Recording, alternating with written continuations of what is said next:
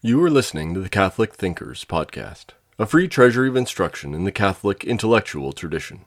If you enjoy this lecture, please visit us at catholicthinkers.org forward slash donate. This course is from our International Catholic University Classics Collection, originally recorded between 1995 and 2005.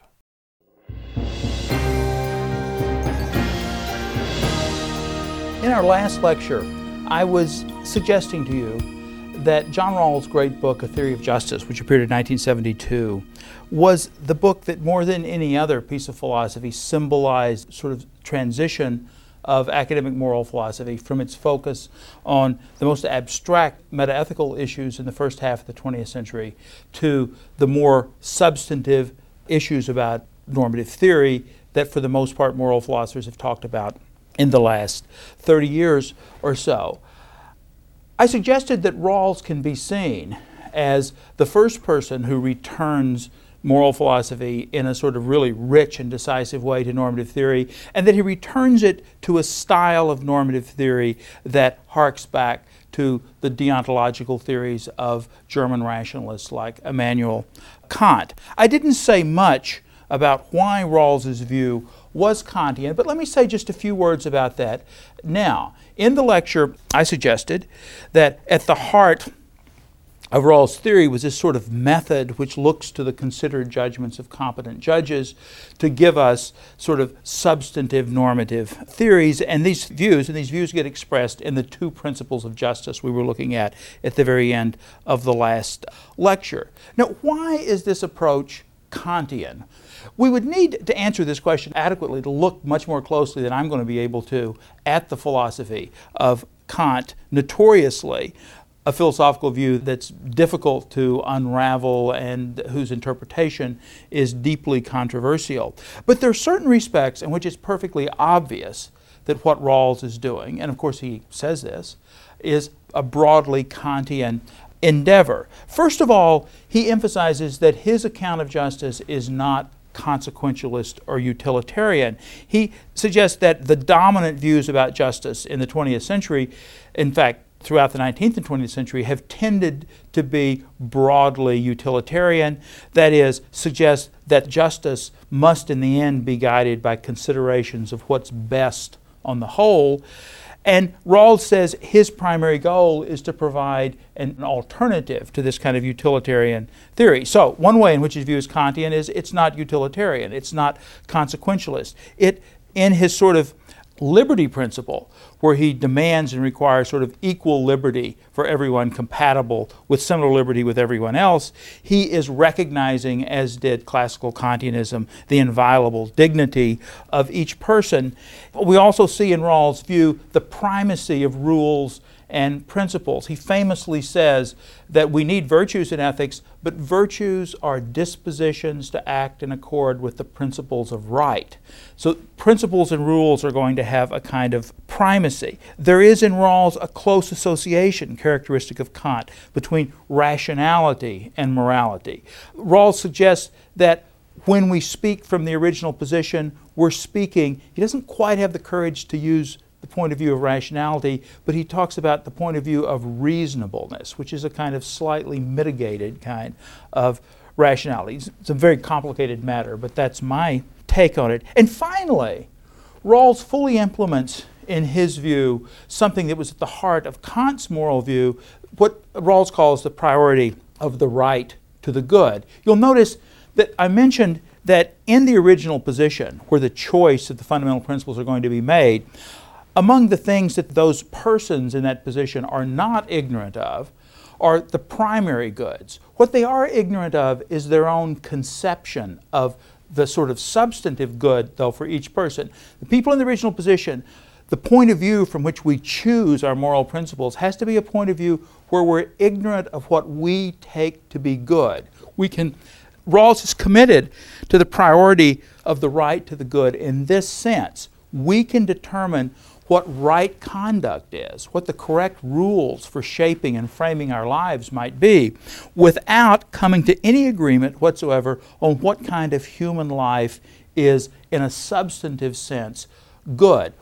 we can settle the deepest questions about how we should live with one another without settling any of the questions about what kinds of lives are the most worthwhile for human beings to live. In a famous example, Rawls talks about a person he calls the blade counter, someone whose whole life is built around moving from little patches of grass to other patches of grass, counting the blades of grass in this little patch. Their whole life is uh, focused on finding six inch square patches of turf and finding out how many pieces of blades of grass are in that piece of turf. And Rawls says, can we say of such a life from the point of view where we have to select our moral and political principles that it's not worthwhile or it's less worthwhile than another?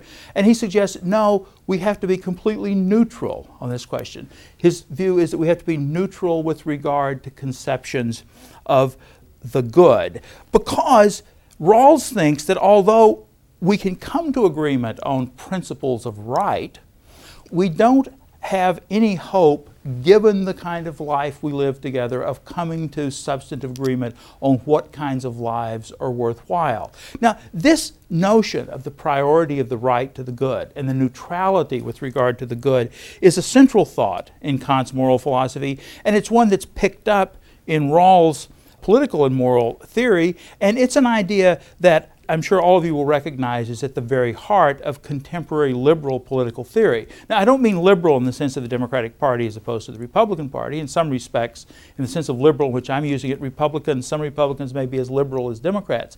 I mean the kind of political theory that emphasizes the sort of autonomy and equality of each person and the kind of formality of principles of justice. Rawls is Kant's great disciple in the 20th century, and Kant speaks through Rawls, I would say, to the moral and political problems of our day. Just briefly, Rawls produced a number of brilliant students, including Tom Nagel, his first and most important student, who carries on Rawls's uh, sort of campaign to revive Kantian ethical theory. Rawls, uh, among Nagel's many books, the book's called The Possibility of Altruism, a very early book, which is one of the most remarkable and brilliant books in contemporary ethical theory, and a more recent book, The View from Nowhere. Christine Korsgaard, who's uh, taken Rawls' position at Harvard, is now chairman of the philosophy department at Harvard. Another student of his has written, again, a remarkable book called The Sources of Normativity, which develops some of these neo Kantian themes. Tim Scanlon, yet another student of Rawls, uh, has a more recent book, What We Owe to Each Other. Rawls' book, then, is not just a single sort of pebble thrown into the pond of contemporary ethical theory. He very self consciously begins a movement in moral philosophy which continues to be led by many of his students. And I only regret that we don't have time to explore in more detail the issues that emerge from this sustained attempt over the last 40 years to develop and refine the kind of neo Kantian moral view that Rawls develops. It's not surprising, though, philosophy being what it is, that Rawls' turn to classical normative theory and his attempt to revive Kant, it should not be surprising to us that it brings with it a kind of reaction. Kant, as we've seen, was not the only classical normative theorist. He was joined in this regard by classical Aristotelians and uh, 19th century utilitarians, not to mention lots of other motley group of moral philosophers who have sort of hybrid views of various sorts. The most immediate response to Rawls came from, again, a brilliant set of moral philosophers who reacted to his revival of Kant by attempting to revive classical utilitarianism. Let me say, to get into this topic of the new consequentialism, let's remind ourselves a little bit about classical utilitarianism. There were three great figures in the 19th century, some of their names we've mentioned earlier, who developed this radical and new account of ethics which we associate with classical utilitarianism. Jeremy Bentham, who in many ways is responsible for it all, an 18th century figure who lives well into the 19th century, one of the most eccentric philosophers who ever lived. If you visit London and University College there, you will find Jeremy Bentham's embalmed body sitting in a wheelchair right inside the front door. Uh, he was one of the founders of University College London, and uh, this was one of the requests in his will that he be kept there embalmed forever. He is rolled out for the uh, meetings of the Board of Trustees of a university college once a year.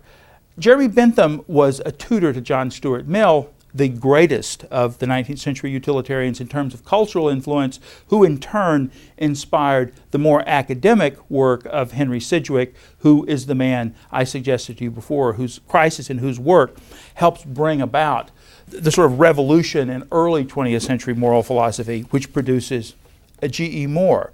What did classical utilitarianism have in common? The classical utilitarians were often referred to as philosophical radicals because they were not just developing a position in moral philosophy, they were developing a position in this way. They were something like the way Marxists are regarded in the 20th century to revolutionize society. The conservative Times of London, conservative as it was in the 19th century, despised John Stuart Mill and the utilitarians. And when he died, well into his 70s, they began his obituary by recalling that as a young man he had been arrested for distributing contraceptive devices in Hyde Park the kind of radicalism of uh, utilitarianism came through in the social activities in many ways of these figures. Although, by the end of the 19th century, Henry Sidgwick is pretty much just another boring academic like the rest of us. But utilitarianism did not begin in that fashion. What did utilitarians believe? Well, the principle of utility, which was the sort of mantra of this movement, was a principle that can be formulated in various ways, but this one will do okay. Act always so that you bring about the greatest happiness of the greatest number. The utilitarians were committed to maximizing happiness for the greatest number of people, and this principle was put forward as a supremely adequate principle in itself. It was sufficient for understanding the full demands of the moral life. You might notice certain features of this view. It's first of all consequentialist in the narrow sense. The only thing that counts in evaluating someone's actions are the consequences, what we bring about. It's also a maximizing principle. The suggestion is that we have to bring about the greatest happiness, the greatest number. We have to produce as much as possible of something. In utilitarianism, it's a hedonistic theory. What we have to bring about is happiness and Mill makes it very clear, as does Bentham, that happiness means pleasure in the absence of pain. So it's consequentialist. We're only interested in the consequences. It's maximizing. It's hedonistic in the sense that it focuses on pleasure. Now, we can imagine, obviously, a consequentialist theory that wasn't hedonistic, although it's, it's difficult to imagine one that's not maximizing. G.E. Moore, in fact, insofar as he had a normative theory, the one I talked about at the end of the second lecture was certainly a consequentialist. He thought we should act in such a way as to bring about as much good stuff as possible, but he certainly did not think that what's good is limited to what gives us pleasure. Recall for Moore, what's good is going to the art museums on Sunday afternoon with your friends. Now, one way of looking at what this view commits us to is to look at a little picture here. Imagine a choice situation that you might be in where you're trying to decide what to do. And you're trying to s- decide among three actions. Uh, you could do Act 1, and suppose you live in a world in which really there are only three people. In fact, you might be one of them. Suppose you're Jones. If you perform Action 1, it will have as a consequence that Jones gets 22 units of happiness, Smith gets 22 units, and Roberts gets 22 units for a total of 66 units of happiness. But on the other hand, you could pick Act 2 which has different consequences.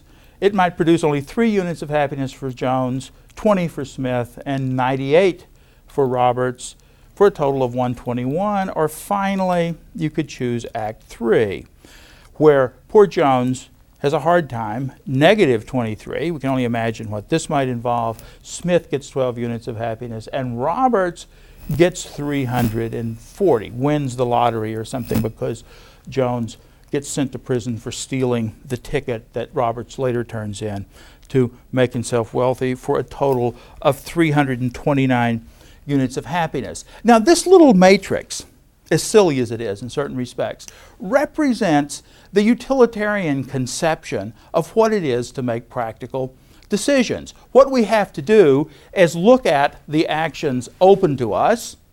Suppose there are three. We have to look at the possible consequences of each of these actions on all the other people in the world. Remember, this is a maximizing theory. And then ethics is all about arithmetic. All we have to do is add these things up, and the action we should perform is the one that has the biggest number over here. If you can add, you can do ethics. Now, it's surely one of the reasons that utilitarianism had such an attraction in the 19th century. Because of some of those cultural changes in the 19th century I talked about earlier, there were lots of people looking for simple ethical guidance. Suppose you were an industrial worker who'd been uprooted from a village somewhere in the Midlands of England. You left the church you went to, you left the family that the larger extended family you were associated with, you left the pressure of the traditional norms, and you found yourself in a large industrial city trying to make your way. You no longer could guide your actions by the kinds of constraints and rules that emerged from close knit communities. You needed, as it were, ethical guidance that you could carry around sort of on a business card or something like that. Simple ethical guidance, something that would tell you how to behave. And utilitarianism seemed to fit the bill. All you needed to know was predict, quantify, add. Now, Granted, there was lots of complexity here once you started doing it, but the basic idea was simple, and it's surely the simplicity of utilitarianism that appealed to lots of people uh, originally. Now, of course, lots of things call out for criticism here, and let's begin with the classical criticisms of utilitarianism. Rawls say it fails to respect the separateness of persons. If you think of that matrix again, what utilitarianism does is as it were, agglomerate all the interests and pleasures of everybody, as if we were sort of one big person. And Rawls says that's not the way we should think of ethics. We should think of us as separate persons with our satisfactions, and this is an argument against the maximizing part of this theory. A second objection is you might say it's silly to assign numbers to pleasures or satisfactions. Where do these numbers come from? It seems completely unreal. Third, you might think that utilitarianism asks too much of our predictive power. How do I know what the consequences of my actions are going to be? Or how do I know for sure? How can I fill out the values in this matrix? And finally, to many people, utilitarianism has seemed to be too demanding. If what I'm required at every moment is to do as much as possible to bring about the greatest happiness for the greatest number, then am I ever allowed to buy a nice present for my son who might be very well off already or send flowers to my wife? At any moment, I could spend $35 to send flowers to my wife to sort of celebrate our anniversary. I could take that $35 and send it to Oxfam and perhaps save the lives of several children in an African famine situation. Utilitarianism seems to demand that we give up, for example, what contemporary philosophers have called special relationships, these obligations we might think we have to our families, to our friends, to our loved ones, to our neighbors, always in order to think about what's best on the whole. Well, after Rawls opened the door for the revival of traditional ethical theory, what actually happens is that as I said before, a number of brilliant moral philosophers enter the fray and attempt to respond to these classical objections and to fix up utilitarianism into a form that will make it a worthy competitor to Rawls' Kantian style theories and the kind of Aristotelian theories I'm going to be talking about next class.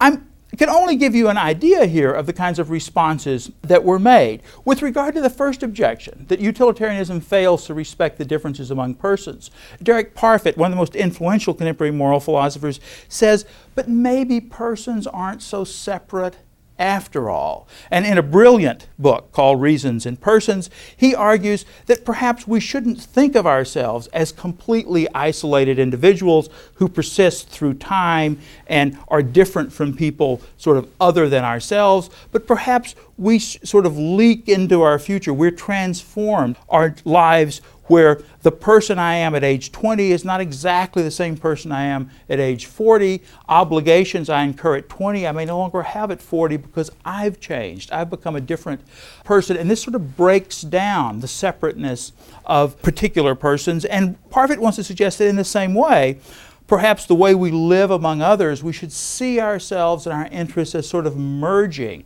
with theirs. And that seems to be a response to this first objection. What about the claim that we can't quantify pleasure or satisfaction? Contemporary consequentialism is, for the most part, not hedonistic. It gets allied with some very sophisticated and technical contemporary economics, in which what we try to maximize increasingly comes to be called not pleasure, but preference satisfaction, whatever our preferences may be. I mean, you may prefer to build up your body in certain sorts of ways, in ways that don't give you pleasure at all, except the pain of running 12 miles every day. But what we maximize are the preferences across persons, and economists, especially in the branch of economics called welfare economics, have developed all sorts of sophisticated ways of measuring preference satisfactions across huge populations. There are technical problems with this, but we aren't sort of hopelessly left staring at numbers that, thinking that someone gets 22 units of what Bentham used to call hedons, units of pleasure, but we, we have ways of measuring preference satisfaction. What about the claim that it asks too much of our predictive powers? Contemporary probability theory gives us ways of predicting the future with certain kinds of probabilities. Of course, utilitarianism does not ask us to predict the future with certainty. It asks us simply to make reasonable predictions about what the consequences of our action are going to be. And those who defend consequentialism suggest that we have to do this on any kind of theory. If you're a Kantian or an Aristotelian, you're going to have to have some sense of what the consequences of your action are, or you won't even know what your action is, as it were. So everybody has to have some sense of the consequences of their action, and when we couple a kind of consequentialist conception of ethics with sophisticated probability theory, we may not know for sure that if I pull this trigger and that bullet goes toward you, it will kill you. But we certainly know with a high degree of probability that it will. And we certainly know that if we send, in some cases, $50 to Oxfam, six children may be saved from dying from infant diarrhea. So when people say it has too much of our predictive power, consequentialists have a response. Finally, what about the claim that it's too demanding? If we try to be consequentialist and we always have to focus on acting for the best, do I have to neglect my wife and my children and my friends? Do I have to take all of my surplus income and send it off to help other people satisfy their preferences? Can I prefer my family or my country people or my, my neighbors? The tough guy consequentialists have wanted to say, you know, we really do need to radically change our lives.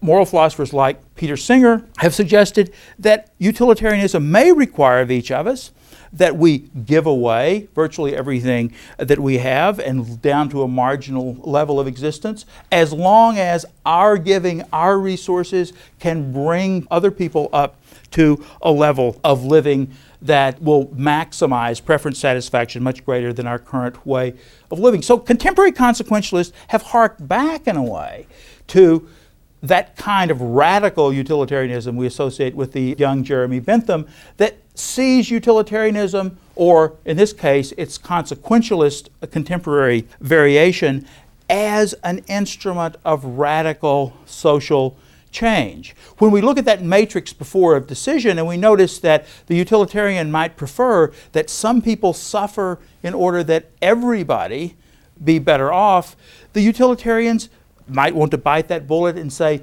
that's the price we sometimes have to pay. Rawls was opposing this view by trying to hold on to a more classical Kantian approach to these questions of right and wrong, especially in the area of justice, by suggesting that we can't ever sacrifice the interests of one person for those of another. Consequentialists call us, in a certain respect, to a more radical view perhaps we do have to sacrifice some people for the good of others, and we have to keep our eye on the sort of ultimate question of what produces the greatest preference satisfaction for the greatest number of people. This is a challenging view. And in recent moral philosophy, figures like Derek Parfit, who I mentioned before, Sam Scheffler, The Rejection of Consequentialism, which is an attempt to respond to this rejection, and Shelley Kagan in a new book called The Limits of, of Morality. These are among the three most brilliant contemporary consequentialists who look straight in the eye of the classical objections of utilitarianism and try to reformulate views that will respond to those objections and become radical sort of instruments of social change. In my next lecture, I want to turn to the third alternative with regard to reviving traditional ethical theories, the return to the kind of Aristotelian notion of virtue. For many years, people thought that after Rawls' book came out, that the great battle in contemporary moral philosophy would be between Kantians and consequentialists, between Rawls and Parfit, or between Tom Nagel and Sam Scheffler. Increasingly, though, in the late 1970s and into the 1980s, moral philosophers became convinced that a third contender was on the scene, the third contender being a return to the classical virtue theory of Aristotle. We will look in that direction in our next lecture. We hope you enjoyed listening to Catholic Thinkers. Please visit us at catholicthinkers.org forward slash donate to help us keep this content free.